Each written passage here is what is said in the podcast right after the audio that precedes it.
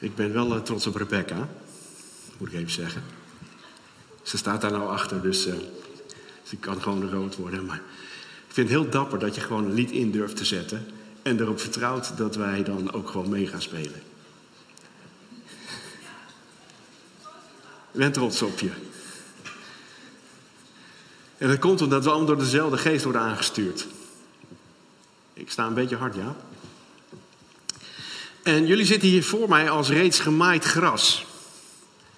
Ik zei uh, vorige week tegen Gerrit, ik zei nou dankjewel. Het gras is voor mijn voeten weggemaaid. Waar hij het over had, en ik hoop dat jullie dat uh, nog een beetje weten.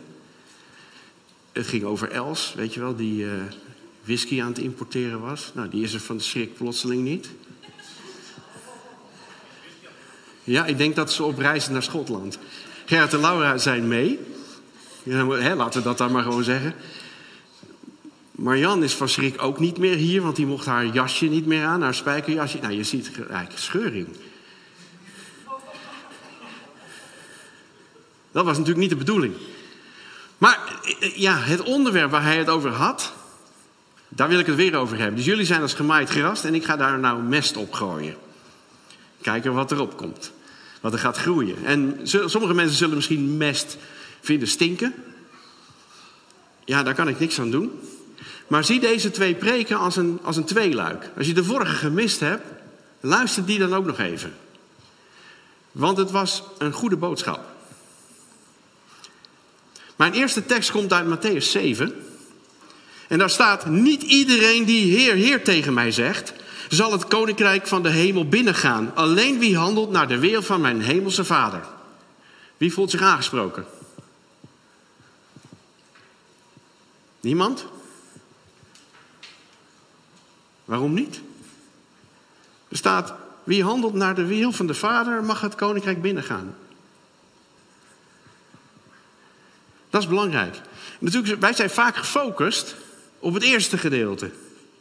Niet iedereen die Heer, Heer tegen mij zegt, zal het koninkrijk binnengaan. Dat klinkt eng. Want wij hebben een stopwoordje in onze liedjes, in onze gebeden, in ons spraakgebruik. Wij hebben het altijd over Heer, Heer, de Heer dit, Heer dat. Maar wat betekent het nou echt om een Heer te hebben? Wat betekent het nou? Is het alleen maar een woord wat wij vaak zeggen? Is dat ons jargon in de kerk? Voor sommige mensen buiten de kerk is het misschien uh, ja, meer een soort uitspraak, bijna een vloek, net als de naam van Jezus.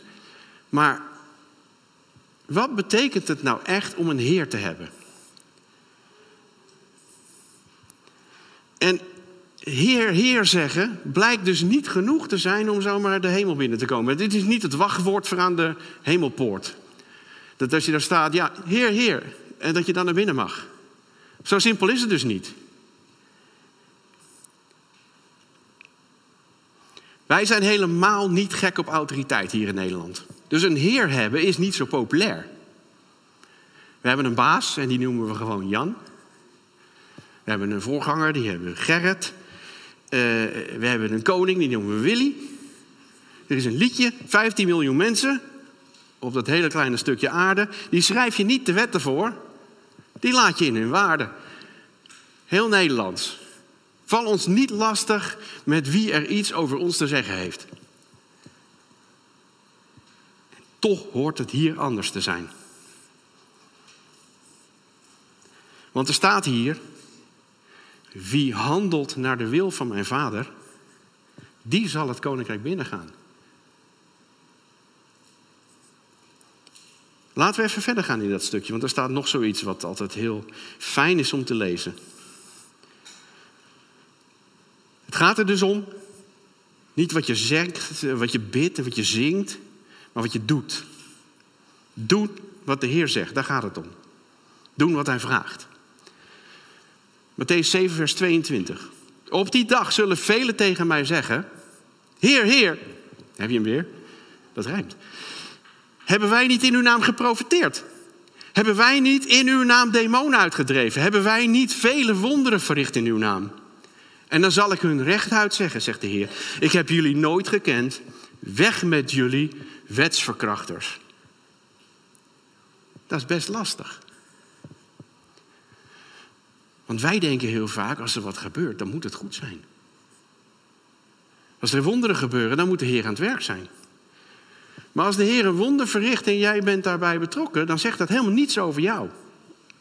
De Heer zegt eigenlijk, en dit is een heel belangrijk punt, en ik heb daarbij geschreven voor mezelf, lief zijn, omdat ik het duidelijk wil zeggen. En thuis zeggen ze tegen mij altijd, je bent heel duidelijk, maar het klinkt niet zo lief. Dus neem het niet kwalijk. Jezus zegt, je hebt niet gehandeld naar wat ik zei. Je hebt alleen geluisterd. Het feit dat demonen worden uitgedreven of een dat jij een profetie uitspreekt, zegt niets over jouw recht om de hemel binnen te gaan. Het zegt alleen maar dat ik, de Heer, genade heb gehad met degene die bezeten was. En dat die profetie echt gehoord moest worden door mensen. Zelfs de ezel van Biliam profeteerde. Dus maak jezelf niet belangrijk door wat je denkt voor mij gedaan te hebben. Wat ik gedaan heb, is allemaal uit genade. Voor de mensen en om eer te brengen aan God de Vader. Wat God doet, heeft niets met ons te maken. Hij doet het. Hij doet het uit genade voor de mensen. En hij gebruikt mensen. Hij kan zelfs een ezel gebruiken. Dus als je gebruikt wordt door de Heer, zegt dat niet automatisch iets over jouw leven. Dat klinkt hard. Ik hoop dat het lief genoeg klonk. We gaan verder bij vers 24. Deze woorden, wie deze woorden, en daar verwijst Jezus dus terug, van mij hoort en ernaar handelt, dus die dat doet, die kan vergeleken worden met een verstandig man die zijn huis bouwde op een rots. En toen het begon te regenen en de bergstromen zwollen en stormen opstaken en het huis van alle kanten belaagd werd, stortte het niet in. Want het was gefundeerd op een rots. En wie deze woorden van mij hoort en er niet naar handelt, die kan vergeleken worden met een onnadenkend man die zijn huis bouwde op zand. En toen het begon te regenen en de bergstromen zwollen en stormen opstaken en er van alle kanten op het huis werd ingebeukt, stortte het in. En er bleef ruïne over. En dan moet ik even kijken naar alle opa's en oma's die de kinderbijbel voorlezen. En misschien als je jonge kinderen hebt, heb je dat ook. Dan, dan, dan heb je zo'n kinderbijbel en er staan twee huizen in. Ik de versie die ik heb, er was de ene, er was een geweldig mooi gemetseld huis, er zit heel veel werk in. En dat andere huis, dat was een soort IKEA-bouwpakket. Dat kwam in een doos. Hebben jullie die, die kinderbijbel ook wel eens gezien? Had ik het plaatje mee moeten nemen natuurlijk. Maar dat was echt zoiets van, nou ja, zo'n IKEA-doos. Je pakt het uit, je timmert het in elkaar, vijf minuten klaar. Maar dat is niet wat hier staat. Die twee huizen, die kunnen best wel eens er helemaal hetzelfde uitzien. Dat kunnen best hele goede huizen zijn. Dat kunnen best wel, het is vergelijking met een leven, levens zijn waarin wonderen gebeuren. En waar, waarin God die mensen gebruikt. Het lijkt heel wat. Die huizen zijn exact hetzelfde. Zijn gewoon allebei goed gebouwd. Mensen hebben hun best gedaan, maar gebouwd op het verkeerde fundament. Dus je kunt heel erg je best doen om dat huis op te bouwen. Maar als het niet gebouwd is op, het, op de rots, dan stort het in. En dat is het verschil tussen wel of niet binnengaan in het koninkrijk. Heb je echt geluisterd naar wat Jezus zei? Handel je naar de woorden die hij uitgesproken heeft? Of luister je alleen maar en kakel je het na? Want sommigen onder ons, en nou, ik ben daar zelf niet zo goed in moeten bekennen, die spreken hele mooie woorden, talen Kanaans, die kunnen het heel goed vertellen. En het zegt niks. Als iets heilig klinkt, hoeft dat niet zo te zijn. Bedenk goed waar je op bouwt.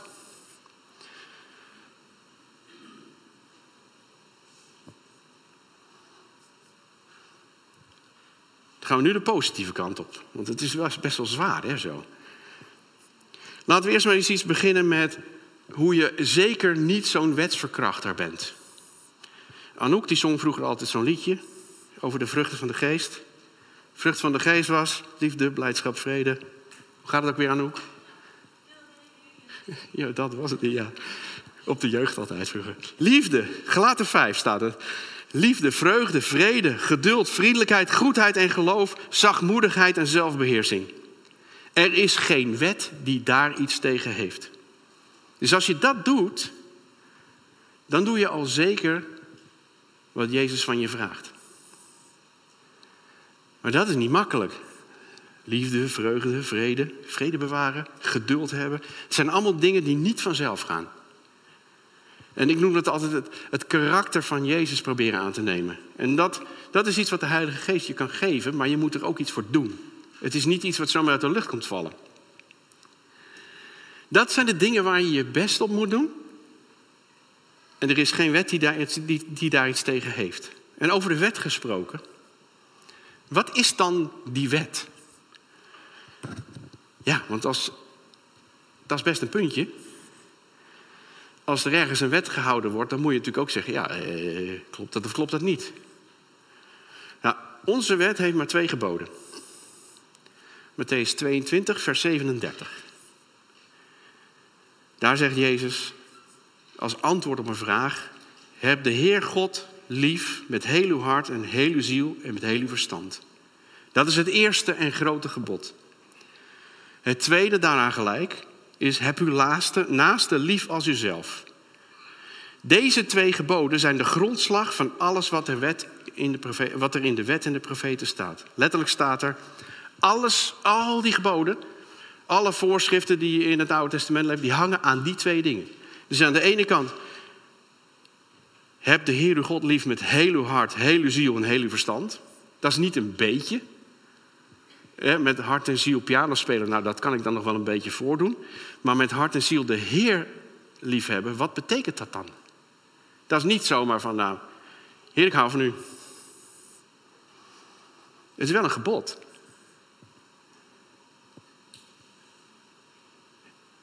Heb de Heer uw God lief met heel uw hart, heel uw ziel en heel uw verstand.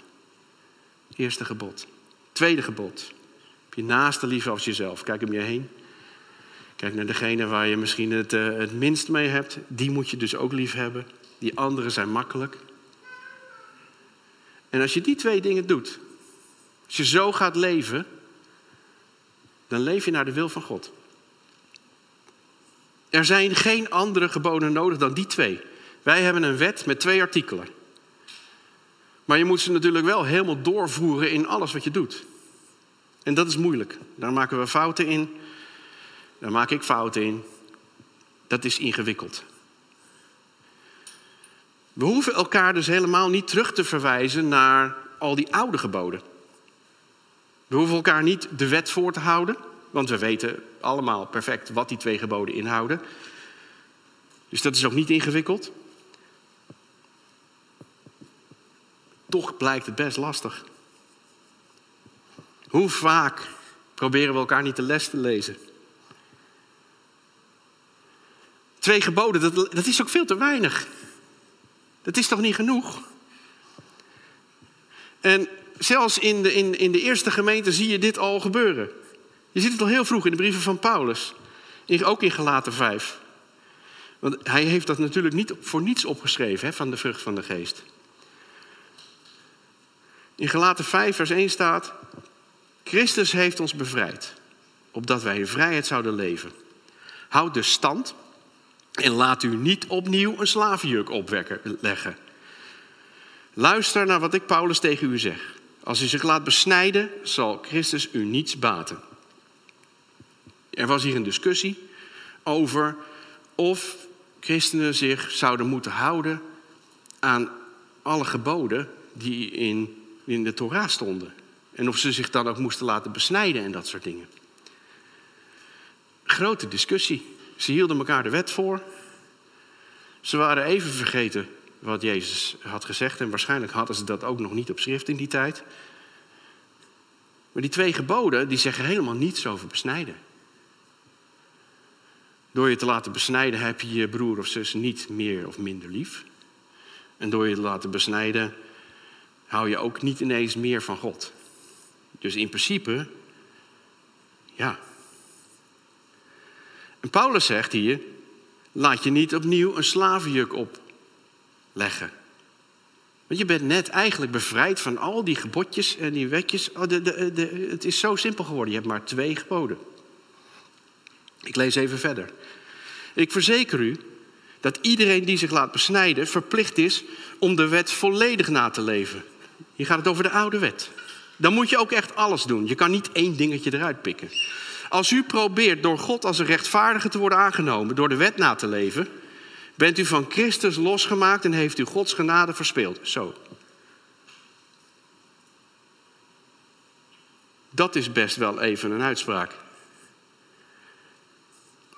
Als je probeert rechtvaardig gevonden te worden door God, als jij toegang tot, de, tot Gods koninkrijk wil krijgen door de wet na te leven, dan zegt Paulus, dan ben je van Christus losgemaakt. En heb je Gods genade verspeeld. Kortom, dat gaat niet werken. Als je de oude wet wilt volgen, alles van Genesis tot Deuteronomium, dan moet je dat helemaal doen. Ik kan je vertellen, er zijn 613 geboden. Je kunt ze op Wikipedia allemaal lezen. Er staan, genummerd staan ze er. Je mag er niet een paar uitpikken en de rest niet doen. Zo werkt dat niet. Je moet alles doen.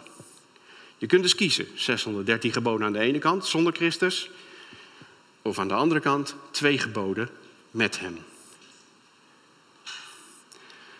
als je die 613 geboden doet, dan ben je Christus kwijt. Want je zit weer vast aan de spijswetten, de reinigingswetten en ook de offerdienst. Dan moet je alles doen. En dat is niet de weg van Christus, want Hij was het offer. Jezus wil helemaal niet dat wij ons met een wet of 613 geboden bezighouden. Daarom heeft hij het zo eenvoudig gemaakt door zelf het offer te zijn en maar twee geboden in te stellen. Laat je dus geen slavenjuk opleggen en leg andere mensen geen slavenjuk op. We moeten ons karakter veranderen zodat we ons van nature gaan gedragen zoals Jezus dat deed. Dan gaat het nog even verder. Aanvaard mensen met een zwak geloof zonder hun overtuiging te bestrijden. De een gelooft dat hij alles mag eten, maar iemand met een zwak geloof eet alleen groenten. Zijn er vegetariërs in de zaal? Eén. Er staat hier niet dat u een zwak geloof heeft, broeder. Zo zouden we deze tekst natuurlijk gewoon even zo kunnen knippen. En dan zou je kunnen zeggen: ja, iemand met een zwak geloof eet alleen groenten. Dat is niet waar het hier om gaat. Het gaat om de wet opleggen. Vers 3 uit Romeinen 14. Wie alles eet, mag niet neerzien op iemand die dat niet doet. En wie niet alles eet, mag geen oordeel vellen over iemand die dat wel doet. Want God heeft hem aanvaard. Wie bent u dat u een oordeel velt over de dienaar van een ander? Dit is een hele belangrijke tekst. Wie bent u dat u een oordeel velt over de dienaar van een ander? U heeft niks te zeggen over uw broeder en zuster. Want iedereen heeft al een meester en een heer. Of hij wel of niet volhardt in het geloof, dat gaat alleen zijn eigen meester aan. En hij zal volharden. Jullie zullen volharden. Jullie zullen het volhouden, want de Heer heeft ons de macht gegeven om dat te doen. Dat is door de geest. Hij heeft je geschikt gemaakt om het karakter van Jezus te weerspiegelen. Liefde, blijdschap, vrede, geduld, goedheid, trouw, zelfbeheersing, al die dingen. Er is geen plaats voor mini-heertjes die regeltjes gaan instellen. Iedereen heeft zijn eigen Heer. Iedereen heeft een meester. Hou je dus bezig met je eigen dingen. Gaat nog verder in vers 5. Het wordt heel mooi. Favoriete tekst wordt dit. De een beschouwt bepaalde dagen als een feestdag. En voor de ander zijn alle dagen gelijk. Laat iedereen zijn eigen overtuiging volgen. Wat? Hebben jullie het wel eens eerder gelezen? Laat iedereen zijn eigen overtuiging volgen. Staat hier. Verderop staat het ook nog een keer. Uw overtuiging is een aangelegenheid tussen u en God. Nou, dat zal toch even mooi worden. Dus iedereen mag zijn eigen overtuiging hebben. En die kunnen ook wel eens verschillend zijn. En dan kunnen we nog steeds wel in dit gebouw samenkomen. Man, dan wordt een chaos.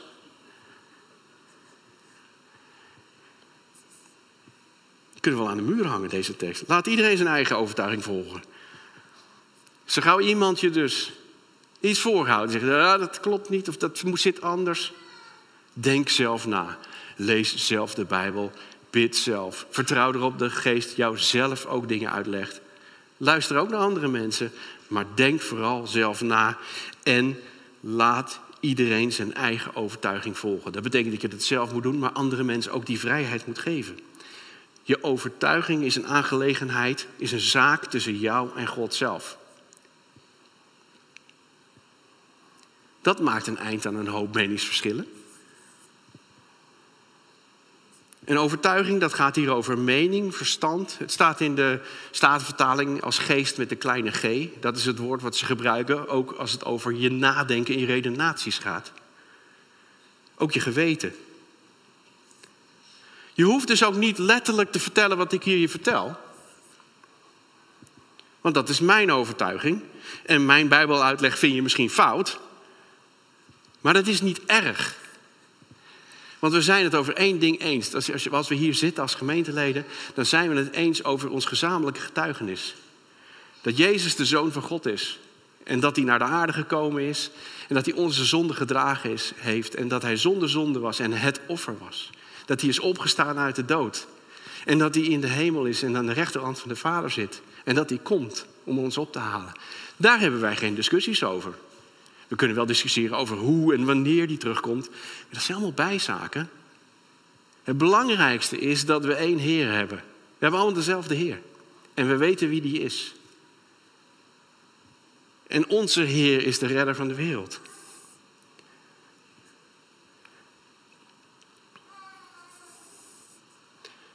Er is dus geen plaats voor andere geboden en overtuigingen of dogma's. Die mag je gewoon helemaal niet afdwingen aan andere mensen. Die mag je elkaar niet opleggen. Iedereen moet zelf geloven en zijn eigen meester volgen. Dus, je herinnert je het spijkerjasje van Marjan van vorige week wel? Gert stond hier, hè? Dat mag je niet aan, dat spijkerjasje. Ik zeg het. Mijn wet. En hij had vorige week ook uitgelegd dat dat niet de bedoeling was. En ik probeer hier exact hetzelfde te zeggen.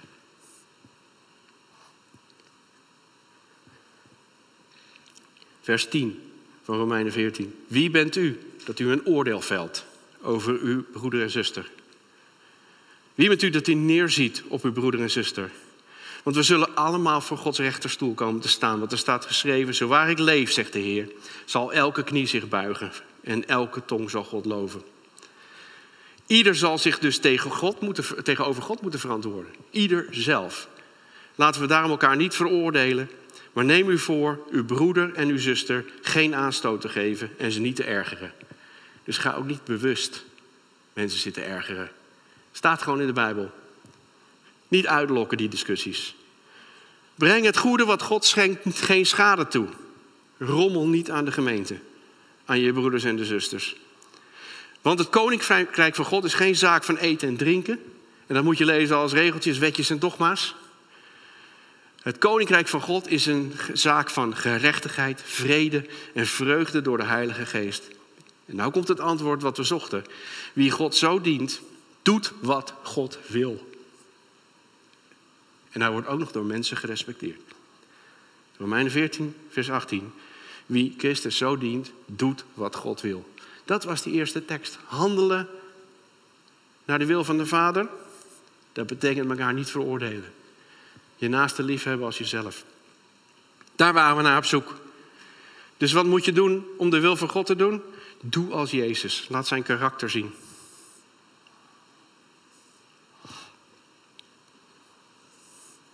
Alleen wie handelt naar de wil van mijn hemelse Vader zal het koninkrijk binnengaan, staat er. Maar, ik kom toch nog op een moeilijk puntje. Dit is niet alles. Soms moet je toch nog wel iets kunnen zeggen. Als je ziet dat echt iets niet goed gaat. Of je ziet je broeder zondigen. Of je ziet dat het niet goed gaat in zijn leven. Hoe moet je daar dan mee omgaan? Want je kan niet iemand een wetje voorleggen. Je kan niet zeggen, ja, verboden. Gaat niet goed. En hier moeten we het voorbeeld van Jezus volgen. En het is een heel bekend verhaal. Ik ga het toch even lezen uit Johannes 13. Ook dit kwam zijdelings aan bod vorige week. Het is, gaat over het avondmaal. En Jezus, die wist dat de Vader hem alle macht gegeven had. Dat hij van God gekomen en weer naar God toe zou gaan, stond tijdens de maaltijd op. Hij legde zijn bovenkleed af. Sloeg er een linnen doek om, een schort eigenlijk. En goot water in een waskom. Hij begon de voeten van zijn leerlingen te wassen en droogde ze af met de doek die hij omgeslagen had. Toen hij bij Petrus kwam, zei deze: U wilt toch niet mijn voeten wassen, Heer? Jezus antwoordde: Wat ik doe, dat begrijp je nu niet, maar dat zul je later wel begrijpen. Oh nee, zei Petrus, mijn voeten zult u niet wassen, nooit. Maar toen Jezus zei: Als ik ze niet mag wassen, kun je niet bij mij horen. Kun je niet met mij mee? Toen antwoordde Petrus: Heer, dan niet alleen mijn voeten, maar ook mijn handen en mijn hoofd. Typisch Petrus. Eerst tegengas geven en dan volledig erin duiken.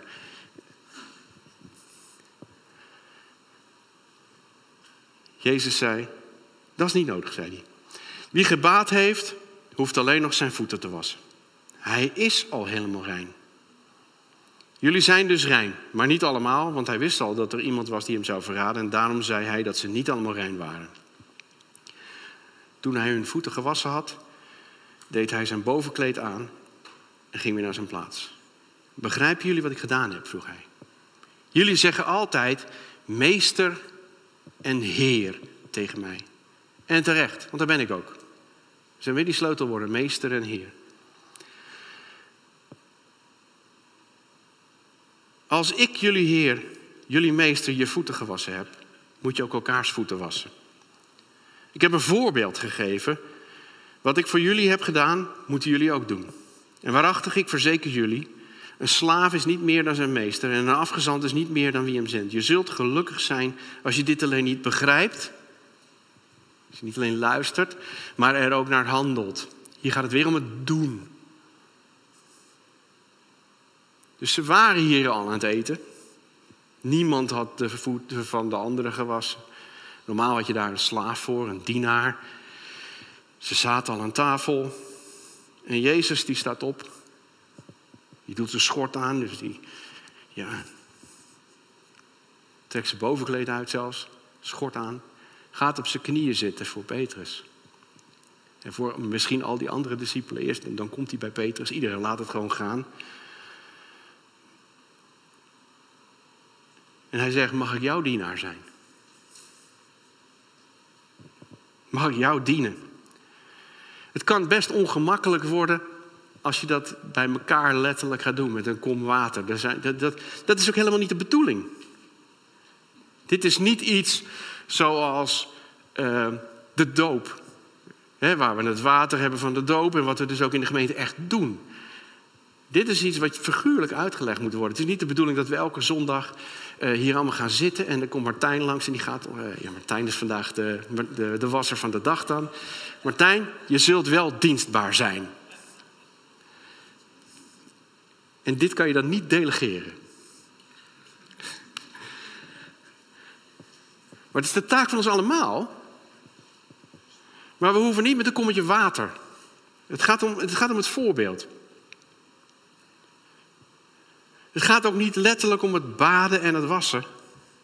En het wassen waar het hier om gaat is het wassen van handen en voeten. Dat is wat het woord betekent. Handen, voeten en gezicht wassen. Eigenlijk een soort uh, poezenwasje. Een heel klein wasje. Het is niet zelfs in bad gaan of jezelf helemaal wassen. Er is ook een parallel wel met misschien de priesterdienst. die mensen moesten zich reinigen, maar als ze dan in de tempel waren, dan moesten ze ook langs het wasvat en dan moesten ze ook hun handen en hun voeten, voeten nog wassen. En voordat ze binnen gingen, maar ze waren al priester. Ze waren al geheiligd, ze waren apart gezet en toch als ze het heiligdom binnengingen, moest er nog wat gebeuren. Dat wasvat was ook nog gemaakt van de spiegels van de vrouwen. Dus daar kwam je jezelf ook nog wel even tegen. Daar zag je jezelf in voordat je naar de Heer ging. Maar wie gebaat heeft, hoeft alleen nog zijn voeten te wassen. Hij is al helemaal rein. Zo is het ook bij ons. Je bent al een kind van God. Je bent al gered, je bent heilig, maar soms moeten je voeten nog wel gewassen worden.